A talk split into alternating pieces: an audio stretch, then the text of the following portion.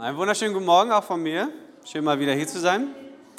Äh, genau, ich war anderthalb Monaten, habe ich hier nicht mehr gepredigt. Ähm, gab verschiedene Ursachen. Manchen ist gar nicht aufgefallen. Äh, aber ähm, genau, das, äh, wir hatten ja sozusagen verschiedenste Eventgottesdienste und ich bin dann noch zuständig für neun andere Gemeinden. Von daher ist es dann immer eine Gelegenheit für mich, auch auswärts zu sein. Aber es ist doch irgendwie was anderes, zu Hause zu sein, habe ich heute Morgen wieder gemerkt. Und einer der Faktoren, an denen ich das merke, ist zum Beispiel äh, im Lobpreis. Ja? Also ich merke es in meinen anderen Gemeinden so, da machen Leute schon auch, die singen schon auch mit, manche.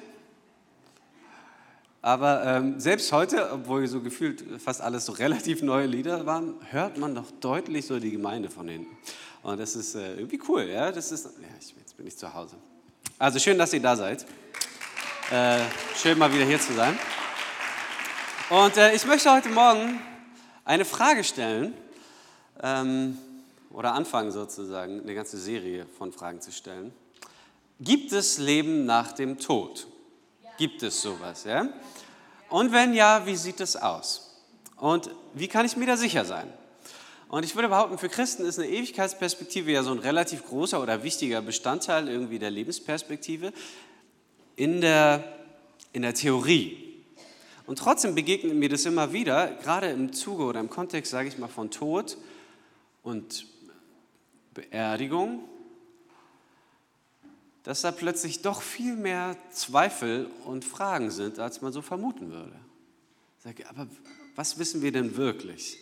Ne? und ich würde mal behaupten, es ist was anderes. Also es ist eine Sache, sozusagen in einem Gottesdienst zu sitzen und so ein, dieses Empfinden zu haben, ja, auf jeden Fall. Aber dann, wenn ich dann alleine zu Hause bin und plötzlich Menschen sterben, merke ich, na, also es, zumindest geht es mir immer wieder so, dass mir das begegnet, ja, dass Christen sozusagen Fragen stellen.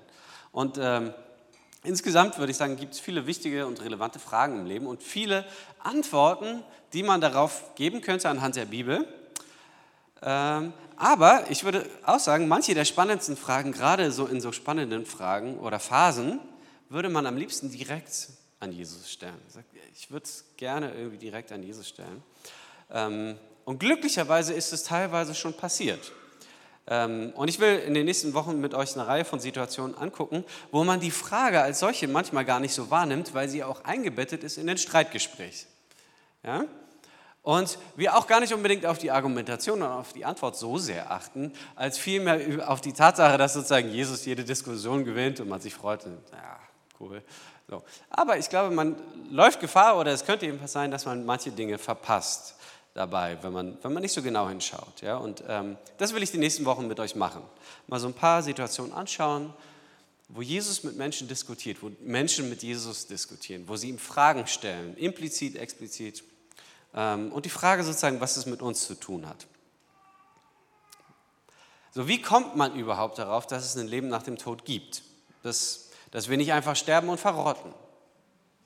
So, das haben Menschen ja nicht schon immer geglaubt. Und heute Morgen möchte ich mit euch auch eine Stelle anschauen, in der Menschen Jesus diese Frage stellen, weil sie es nicht glauben, weil sie es sogar lächerlich finden. Das kann ich mir nicht vorstellen. Und ähm, im 21. Jahrhundert, die Menschen heute sind insgesamt, würde ich sagen, sehr skeptisch. Ähnlich skeptisch, würde ich sagen. Und doch irgendwie sind wir fasziniert. Ja? Das es ist interessant, ist dabei weniger sozusagen nur die christliche Perspektive. Es gibt auch viele andere Sachen, die man irgendwie spannend findet, Karma oder was weiß ich. Ja? Das sind irgendwie auch so scheinbar einfachere Versionen. Aber die Frage insgesamt beschäftigt Menschen letztlich, würde ich sagen, in allen Sparten. Ja? Es gibt sozusagen so neurologische Untersuchungen, dass man, egal wie aufgeklärt und differenziert man ist, irgendwie reizt es uns schon. Ja? Also, dass man sozusagen immer wieder in so Studien die Gehirnaktivitäten überprüft hat, wenn Menschen sterben und festgestellt hat, auch nach dem Tod passiert da irgendwie noch was. Ja? Und äh, es gibt verschiedene Augenzeugenberichte. Also fast jeder Mensch, der stirbt und dann wiederbelebt wird, sagt, dass er im Moment des Todes sozusagen sein Leben wie in so einem Film an einem vorbeizieht. Hat man schon mal gehört, bestimmt. Ja, so, das ist sozusagen, da sind sich alle einig. Was auch ganz viele beschreiben, ist, dass sie irgendwie ein Licht sehen. Und manche machen so außerkörperliche Erfahrungen, das heißt, sie berichten davon und erzählen von Gesprächen, die sie wahrgenommen haben, obwohl sie schon tot waren, die sie sozusagen extraterrestrisch gesehen haben, gucken auf ihren eigenen Körper und hören den Leuten zu. Und es gibt äh, wie soll ich sagen, es gibt sozusagen eine Reihe von, von Spekulationen und Erfahrungsberichten. Menschen erzählen davon, dass sie Gott gesehen haben, dass sie Jesus gesehen haben. Da gibt es Bücher drüber und die sind teilweise auch verfilmt worden. Den Himmel gibt es echt. Ja. Ich würde sagen, ich glaube, das Buch ist besser als der Film, aber wie auch immer. Ja. Sozusagen, es gibt verschiedene Zugänge dazu und Menschen beschäftigen sich einfach damit. Und uns, uns eint ein Interesse als, als gesamte Menschheit irgendwie daran, sagt, es es gibt so ein Interesse daran, aber es gibt auch eine Scheu. Es gibt so eine Skepsis und so, hm, naja, manchmal will man vielleicht gar nicht so intensiv damit zu tun haben. Ja? Ein Interesse und eine Scheu. Und Franz Kafka, ich weiß nicht, wer von euch den kennt, ist, war sozusagen der Wegbereiter der philosophischen Epoche des Existenzialismus. Das ist so die prägendste philosophische Epoche des 20. Jahrhunderts. Äh, Vertreter sind zum Beispiel so Jean-Paul Sartre oder Simone de Beauvoir oder wie auch immer, Albert Camus. Ja, und die philosophische Perspektive des 20. Jahrhunderts auf Leben nach dem Tod bringt Kafka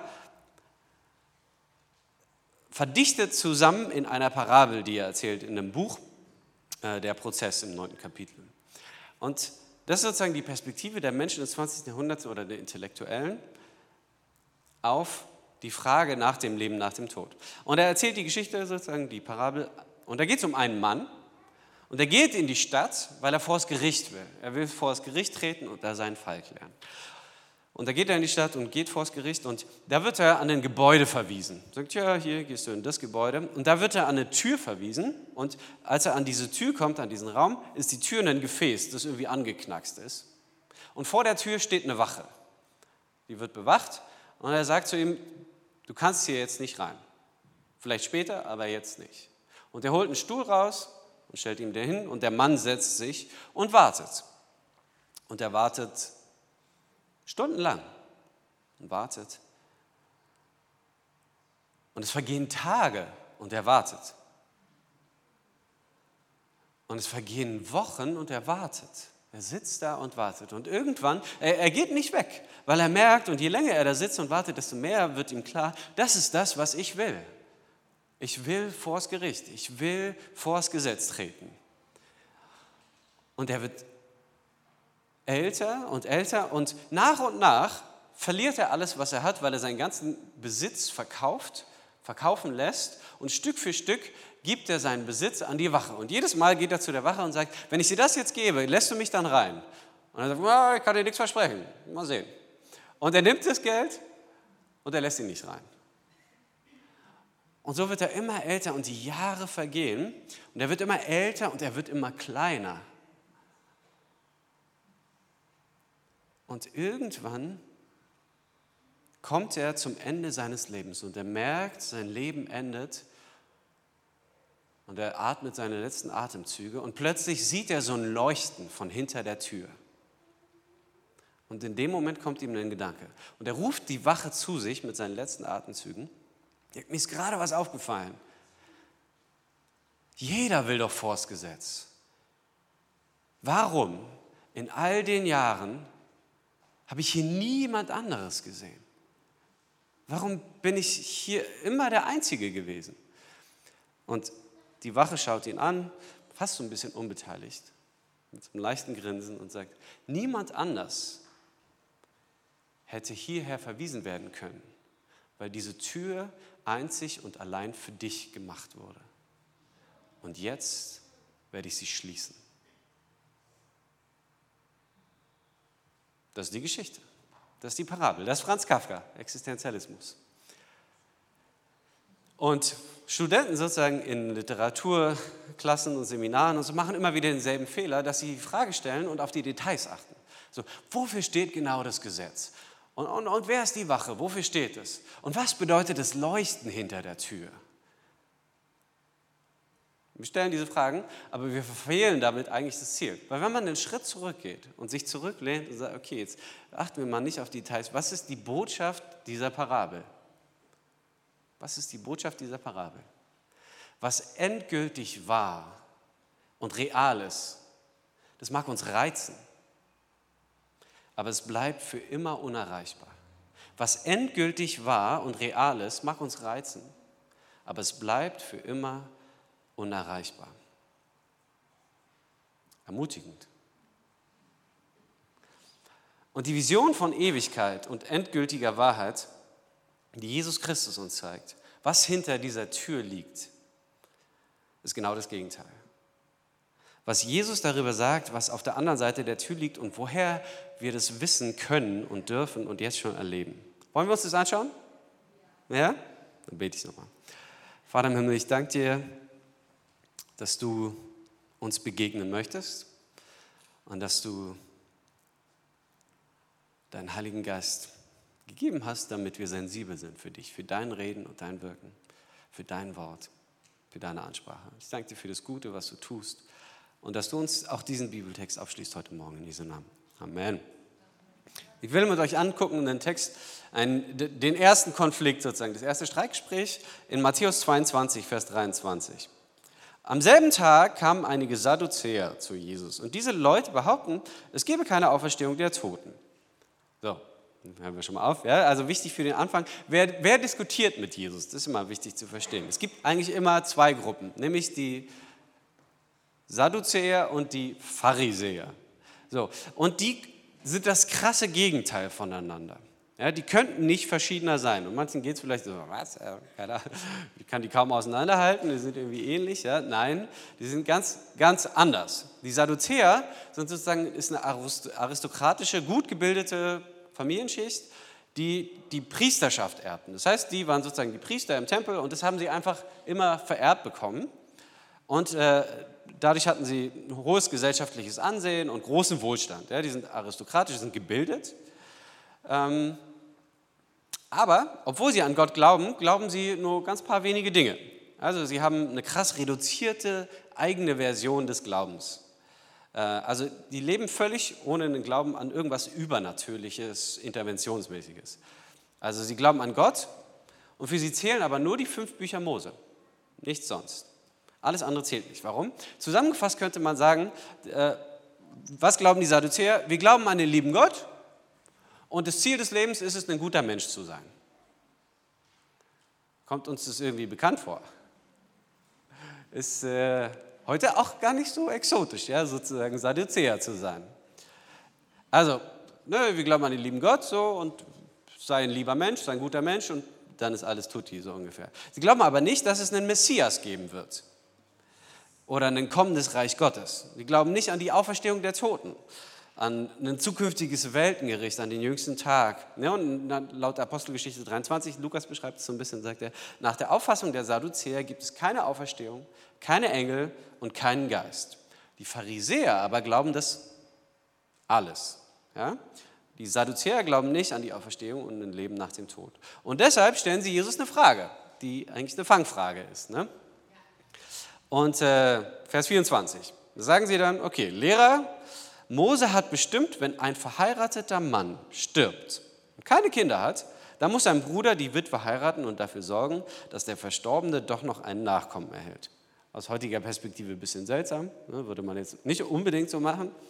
Aber was uns fehlt, sozusagen, ist der Kontext dafür, dass sozusagen die Levirat-Ehe im fünften Buch Mose wird es so von Mose kommuniziert. Und eigentlich ist es ein Sozialgesetz. Ja? Also im sozusagen in einer agrarisch-patriarchalen Kultur ist es so, dass eine Frau, wenn der Mann stirbt, was macht sie dann?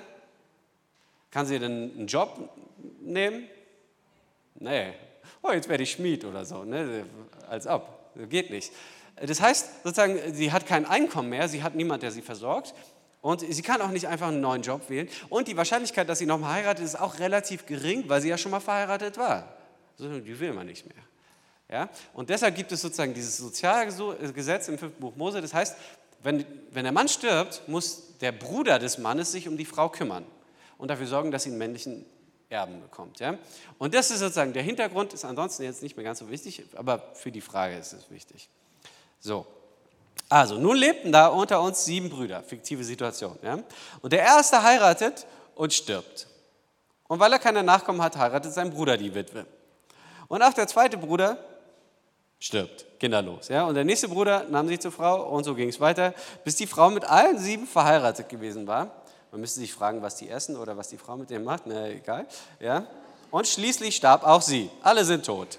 Ja? Und dann die Frage, darum geht's, so, wessen Frau wird sie jetzt nach der Auferstehung sein? Schließlich waren ja alle sieben Brüder mit ihr verheiratet. Gute Frage, ne? So, seltsame Geschichte. Das ist eine Fangfrage. Was ist das Ziel dieser Frage? Deutlich zu machen, was ihr glaubt, was du glaubst, ist total der Blödsinn. Ja? Also Tod und Auferstehung sind absurder Schwachsinn. Sozusagen. Das ist eine Fangfrage. Und jetzt ist die Herausforderung, sozusagen, wenn er mit ihnen lacht und sagt, ja stimmt, Quatsch, mit wem soll sie denn verheiratet sein? Ja, mit allen sieben Männern geht ja gar nicht. Ne? Aus der kulturellen Perspektive. Ich finde es heute ein bisschen lustig, weil wir sagen würden, für uns ist, also für die damals war das völlig abwegig, weil eine Frau kann ja nicht sieben Männer haben. Aber auf der anderen Seite, wenn ein Mann sieben Frauen hat, also völlig, völlig okay, ne? so, egal. Gut, das ist jetzt heute kein Thema mehr, aber das war völlig abwegig so. Ne? Also wenn Jesus mit ihnen lacht und sagt, ja, so ein Quatsch, dann bringt er alle Konservativen gegen sich auf. Weil die Konservativen glauben ja schon, dass es eine Auferstehung der Toten gibt.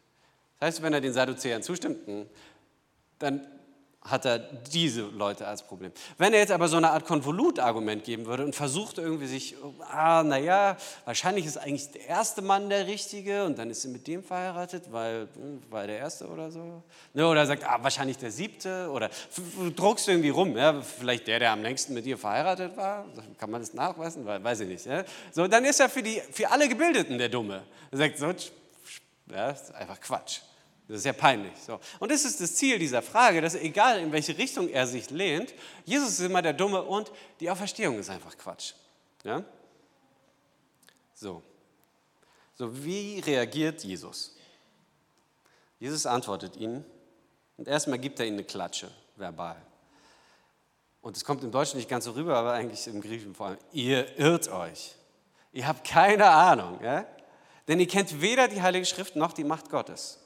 Wenn die Toten auferstehen, werden sie nicht mehr wie hier auf der Erde heiraten. Und es wird ganz anders sein. Sie sind dann wie Engel Gottes im Himmel. So, und was nur die Auferstehung der Toten überhaupt betrifft, ist nämlich die eigentliche Frage, gibt es ein Leben nach dem Tod? Habt ihr nicht gelesen, was Gott euch in der Heiligen Schrift sagt? Und jetzt kommt ein Argument. Ich bin der Gott Abrahams, Isaaks und Jakobs. Er ist doch kein Gott der Toten, sondern der Lebenden. Und die vielen Menschen, die Jesus zugehört hatten, waren tief beeindruckt von dem, was er lehrte. Hm. Ist klar soweit? Nicht ganz, oder? Also erstmal, okay, warum, warum zitiert Jesus hier diese, diese Stelle? Ja? Das ist tatsächlich der Grund für diese besondere Argumentation, die erstmal gar nicht so einfach ist. Aber Jesus ist unfassbar clever. Die, die Sadduzäer glauben nicht an den Großteil der Bibel. Das heißt, die Stellen, die dir und mir vielleicht einfallen würden, wenn du halbwegs vertraut bist mit dem Alten Testament, die man anführen würde, die sprechen für ein Leben nach dem Tod, Daniel, Jesaja oder so, die kann er nicht anführen, weil welche, welche Bibel gibt es für die Sadduzäer überhaupt nur? Nur die fünf Bücher Mose. Jetzt versuch mal anhand der fünf Bücher Mose zu erklären, dass es ein Leben nach dem Tod gibt. Gibt es dafür irgendeine Stelle? Ja, eigentlich ja nicht. Ne? Also ich wäre zumindest überfordert. Ja? Das ist schwierig. Jesus ist clever und weiß das. Sozusagen, und es ist schwierig jetzt anhand dessen das zu machen.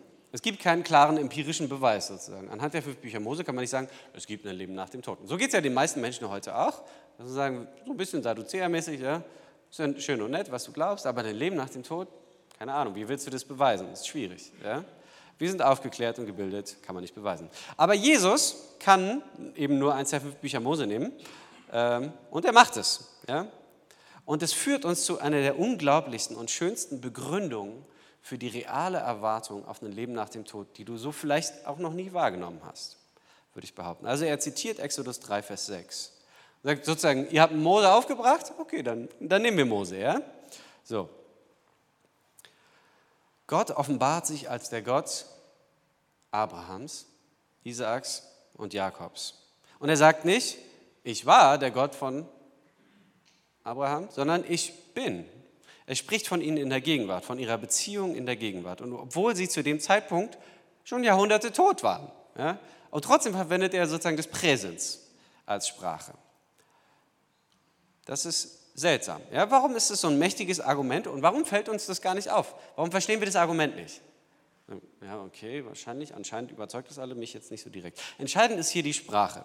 Als Gott Mose begegnet, sagt er, sagt er im Grunde sozusagen, ich möchte eine intensive und eine persönliche Bundesbeziehung zu dir und zu meinem ganzen Volk. Ich meine, Gott hat schon eine Beziehung zu ihm. Ne? Sozusagen, er versorgt sie irgendwie, er schickt den Regen und die Sonne und ladida und die beten zu ihm und dann vielleicht nächstes Jahr ein bisschen mehr Regen, wenn es geht oder so. Ne? Sozusagen, er als Schöpfer hat eine Beziehung zu den Geschöpfen, aber das ist nicht die Beziehungsebene, die er möchte, sondern es soll intensiv und persönlich werden. Ja? Und das, darum geht es. Ja? So dass die Beziehung so intensiv und so persönlich wird, dass wir Possessivpronomen verwenden können. Was? Possessivpronomen? Das Besondere an der deutschen Sprache ist, ähnlich wie im Hebräischen sozusagen, dass wir eine Parallele dazu haben. Also wir haben sozusagen genau die gleiche Situation. Würden wir es wagen, über Menschen zu sprechen, als ob sie uns gehören? Das wäre ein Possessivpronomen. Was sind Possessivpronomen? Sind besitzanzeigende Fürwörter. Ja? Das gehört mir, das ist meins, meins. Besitz, mein Besitz. Ja, Sklaverei ist offiziell abgeschafft, darf man nicht mehr, machen wir aber. Wir reden sozusagen von Menschen so, als würden sie uns gehören. Jetzt mache ich erstmal eine skurrile Situation und dann eine gute. Ja? So, skurrile Situation, du besuchst eine alte Frau irgendwie, du denkst, naja, die ist ein bisschen schräg, aber soll ja nicht ganz alleine sein, also besuchst du sie mal in ihrer Wohnung und dann sitzt sie da in ihrem Wohnzimmer und hat lauter so vergilbte Plakate von Peter Maffay an der Wand. Ja? Und da sitzt sie da und schlürft ihren Kaffee mit rum oder was weiß ich und, ah, oh, mein Peter, Warum sagt sie mein Peter? So gehört er ihr? Es impliziert eine Beziehungsebene. In dem Fall ist es aber seltsam. Warum? Weil es einseitig ist. Er sagt, wahrscheinlich hat Peter die noch nie gesehen. Ja? So, der Peter. So, der Peter Maffay hat keine Ahnung von Ilse oder wie auch immer sie heißt. Ja? So, das ist, oder mein Elvis oder so. Ja? Gibt ja so, okay. Das ist komisch. Sie verwendet ein Possessivpronomen, das ist mein Peter. Aber es ist einseitig und deshalb fühlt es sich schräg an. So, jetzt, wenn ihr nichts über mich wüsstet, und ich würde hier vorne sprechen von meiner Svenja, von meinem Hiskia. Ihr müsstet nichts wissen und es wäre völlig klar, dass ich vermutlich von meiner Frau rede oder meinen Kindern. Warum? Weil in der deutschen Sprache, genau wie im Hebräischen, sagen die Voraussetzungen für das Verwenden von Possessivpronomen, dass wir sagen, das ist meins, eine tiefe, freiwillige, selbstaufopfernde Liebesbeziehung ist. Nur dann dürfen wir so übereinander sprechen. Meine Svenja. Es ist klar, was für eine Art von Beziehung wir dann haben.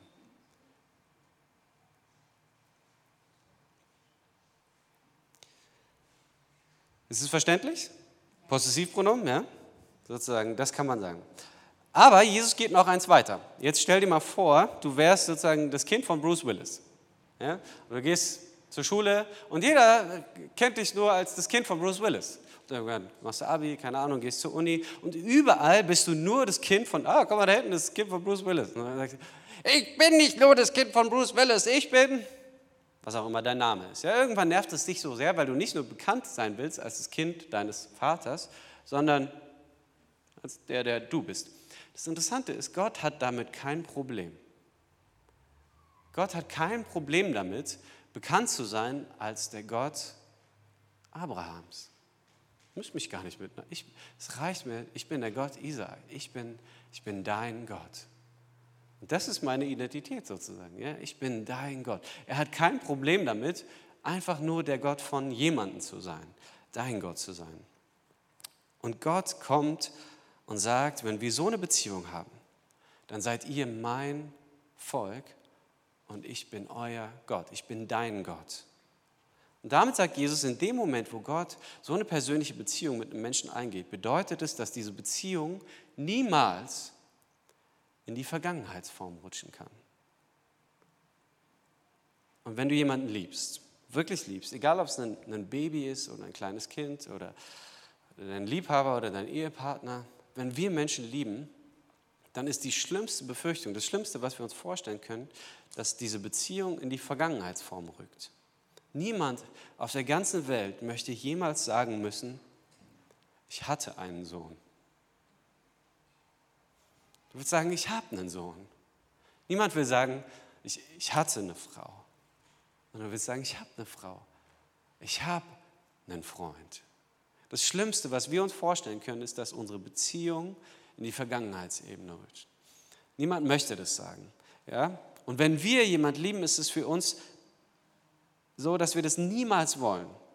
Aber das Ding ist, wir sind begrenzt. Wir sind Menschen. Wir sind phasenweise auch ohnmächtig. Ja? Leben enden, Dinge passieren, Konflikte entstehen. Und so kommt es, dass selbst, egal wie wichtig dir Menschen oder Beziehungen sind, dass es irgendwann zu einem Stadium der Vergangenheitsform kommt, weil wir Menschen sind. Aber was wäre, wenn Gott dich liebt? Was wäre, wenn Gott dich liebt? Wenn Gott sich dir verpflichtet? Wenn Gott sozusagen mit dir eine possessive Beziehung eingeht? Eine selbstaufopfernde, hingebende Beziehung. Und diese Beziehung kann niemals in die Vergangenheitsform wechseln. Warum? Weil Gott kein Gott der Toten ist. Und weil Gott Gott ist. Deshalb kann es niemals zu diesem Wechsel kommen. Er kann nicht sagen, ich war der Gott von Abraham, ich war der Gott von Isaac und ich war der Gott von Jakob oder so, sondern er spricht von ihnen in der Gegenwart, im Präsens, weil Gott, wenn er seine Liebe auf dich legt, du eine persönliche Beziehung mit ihm eingehst, dann kann diese Beziehung niemals in die Vergangenheitsform übergehen. Er wird niemals verlieren, was ihm wertvoll ist. Du und ich vielleicht schon, aber Gott nicht. Gott nicht. Er kann nicht. Warum? Weil er Gott ist. Ja? Könnte Gottes Liebe irgendwie geringer sein als unsere? Könnte sie weniger intensiv sein? Kann Gottes Liebe weniger sein als die Art und Weise, wie wir Liebe empfinden? Und jetzt denk mal drüber nach, wenn du und ich es nicht ertragen können, eine Beziehung zu verlieren, wie könnte Gott, der so viel mehr liebt als wir? Und damit sagt Jesus was ganz Einfaches, und was Unglaubliches. Die Liebe Gottes, die uns in Jesus Christus begegnet, die macht dich real. Wenn Gottes Liebe dir begegnet, dann macht sie dich real. Für immer.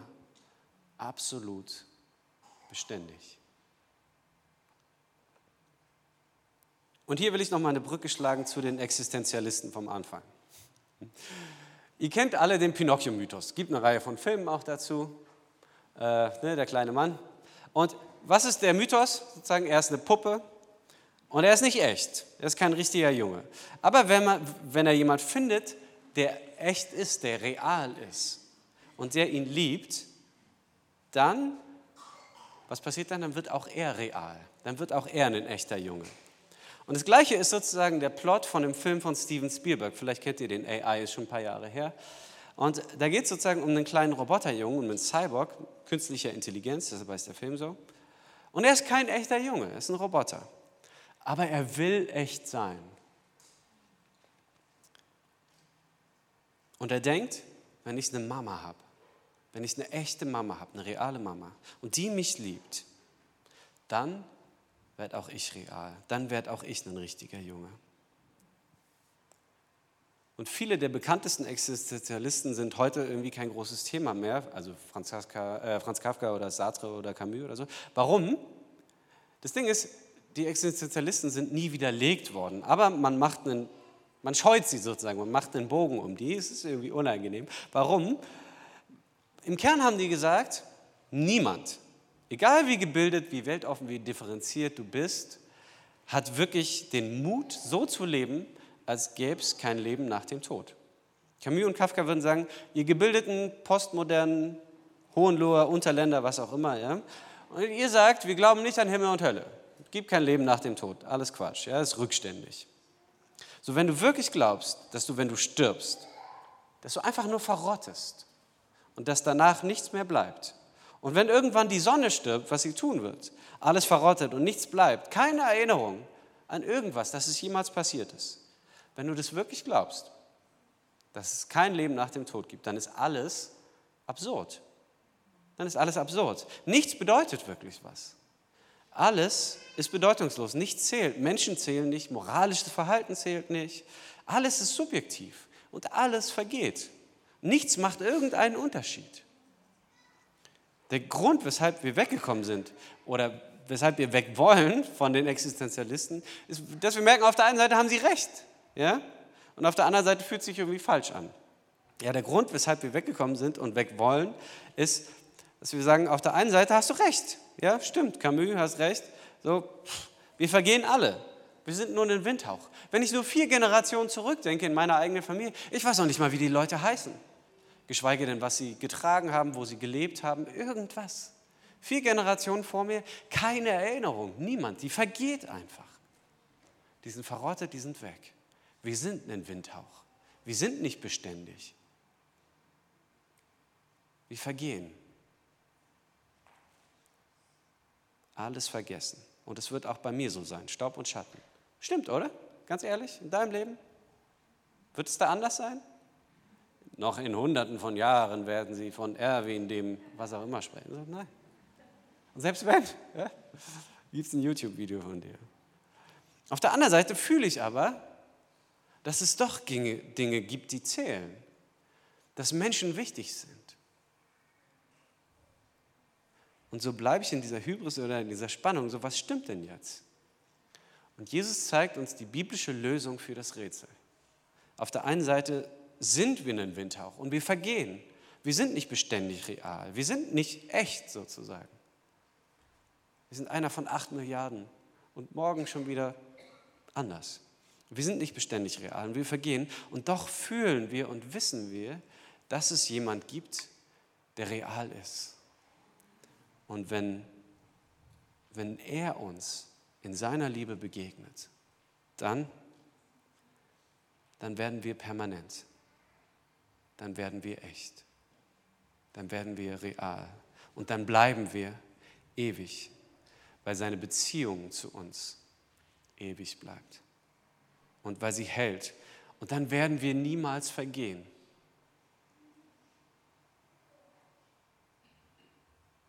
Wenn wir von dem geliebt werden, der ewig ist, der real ist, dann werden wir real, weil die Beziehung real ist und weil sie nicht vergeht. Und wir werden niemals nicht mehr existieren.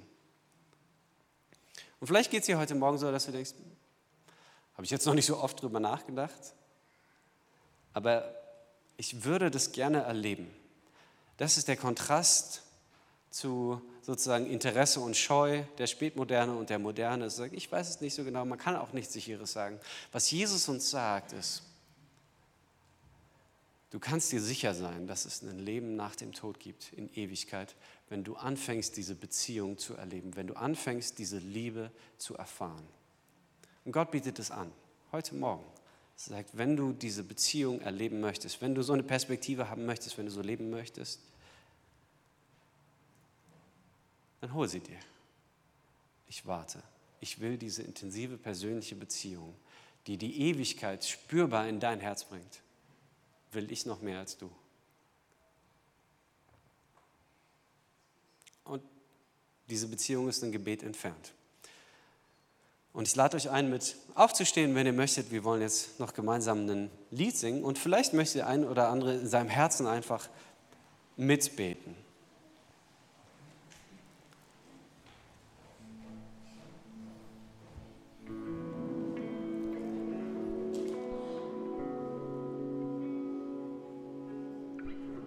Vater im Himmel, ich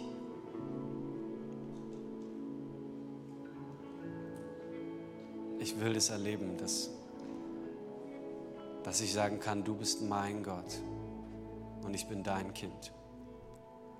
Und ich will diese Perspektive in meinem Leben und ich will diese Erfahrung in meinem Leben. Und Vater im Himmel, ich lade dich ein, dass du in mein Leben kommst, dass du dich mir vorstellst als mein Gott. Und Jesus, ich danke dir, dass durch deine Liebe mein Leben real wird, dass ich real werde.